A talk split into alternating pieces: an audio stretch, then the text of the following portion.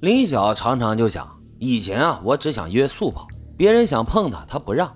现在自己有这想法了，怎么就那么难呢？没有人睡在旁边时，林晓常常失眠，睡不安稳。其实他内心很孤独，因为他内向，不太爱说话，在现实中呢，没什么朋友，更别说什么闺蜜好友了。所有的心事都藏在心里，有睡眠障碍。有人睡在旁边的话，林晓才有安全感。所以他沉迷于约炮，在后来的一次约炮时，他认识了戴奇。见面的时候，戴奇特别强调只睡觉，别的啥也不干。见面时，林晓觉得戴奇似乎没什么经验，从他的神态上来看，略微还有些紧张。那天林晓洗漱后，就让戴奇去洗漱，谁知这戴奇呀，洗漱的时间比他还长。林晓一边看综艺节目，一边等戴奇。等到他从洗手间出来后，明显有些不知所措，也不躺床上，就站在窗前吹风。林晓偷眼瞄起戴奇，猜想啊，他大概跟自己一样，也是个内向孤独的人，不善言辞。可是眼瞅着十一点多了，综艺节目都播完了，戴奇还没扭头看他一眼。林晓不由就催促他说：“时间不早了，睡觉吧，再晚啊，我就不好睡了。”戴奇这才走过来。慢吞吞地躺到了床上，看到林晓也要躺下了，戴奇紧张的额头就开始冒汗。林晓感受到他的身体比较僵硬，就抱着他的胳膊叫他放轻松，说他们只是单纯的抱在一起睡觉而已，自己又不会吃了他。戴奇点点头，紧张的抱着林晓，也不知道为什么，林晓明明很困，却怎么也睡不着。他知道戴奇呀也没睡着。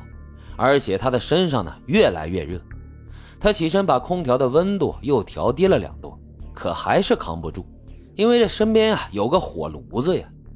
每当林晓数羊数到快睡着的时候，就会听到戴奇吞咽口水的声音。其实戴奇这会儿呢也觉得很煎熬，他清楚地感受到自己身体的变化，想抽出胳膊再去冲个冷水澡吧，又怕吵了林晓，所以他就苦苦地熬着。还是林晓率先打破了平静，问戴奇：“你是不是第一次约素炮啊？”戴奇点点头，然后又说：“确切的说，自己是第一次和女生这样躺在一起。同事们私底下都嘲笑他，三十岁了还没破处呢。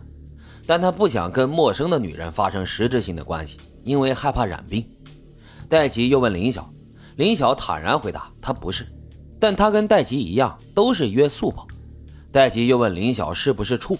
林晓点点头，戴奇表示有些不相信，毕竟这男女睡在一起很难，只是老老实实的睡觉，不发生点别的，鬼才信呢。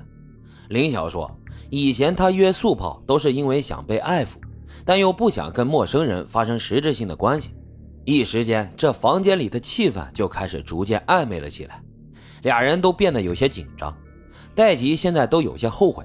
为什么见面之前自己一定要强调只睡觉不干别的呢？忽然，林晓感觉到戴奇的手在抚摸她的肌肤，她侧身躺着，竟在戴奇的爱抚下有了困意，迷迷糊糊中就睡着了。等到早上醒来时，林晓听到洗手间有动作，透过这半透明的玻璃，她能看清楚戴奇手上的动作，不由得就是脸上一红，心想憋了一夜也是难为他了。戴奇释放完自己，若无其事地走了出来，让林晓去洗漱，他先出去买早餐。林晓坐在床上想，这种感觉很奇怪，就像是两个不熟悉的陌生人在谈恋爱一样。既然这次戴奇特别强调只是睡觉，那他就再找个机会约戴奇出来一起破处。这同城啊，还是方便。林晓的家境呢，其实还可以，爸爸妈妈都有着体面的工作。也正因为如此，都没有时间管他。为了让他将来能活得体面，他的妈妈对他要求非常严格。儿童时期，同龄人都在嬉戏玩闹，而林晓则被关在屋里面学习。他透过窗户偷看外面一眼，都会被他妈妈拧着耳朵说他专注力太差。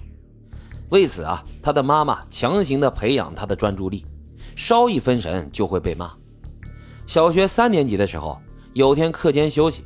同学们给林晓讲鬼故事，当时听着吧也没觉得害怕，可是等晚上回到家时，看到空荡荡的房子，总感觉有东西站在他的身边，晚上吓得睡不着觉。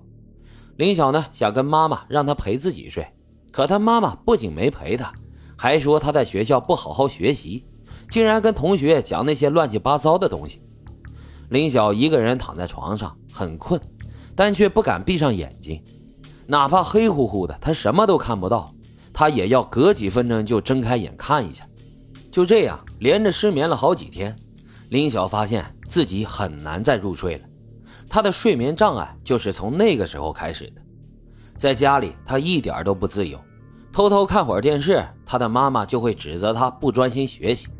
林晓终于忍不住反抗，说：“整天就知道让我学习，我又不是学习工具，我是一个人。”他的妈妈气冲冲地走过来，拧他的耳朵，说：“他翅膀还没硬呢，就敢这么跟我说话，是不是都跟电视剧里面学的？不好好学习，你就没有未来，就是没有用的人。”林晓被拧着耳朵，忍不住痛哭了起来。那个时候，他就暗暗发誓，他要考个大学，离开这个家，做所有妈妈都不让他做的事情。林晓第一次跟人约炮的时候才十九岁，生活中不善言辞、不怎么交际的他，大多数的时间都用来上网。因为孤独，他想找个人说说话，无意间就点开了一个帖子，看到有人分享自己约速炮的经验。林晓看到后，竟有些心动，因为即便有人睡在旁边，也不会有性发生。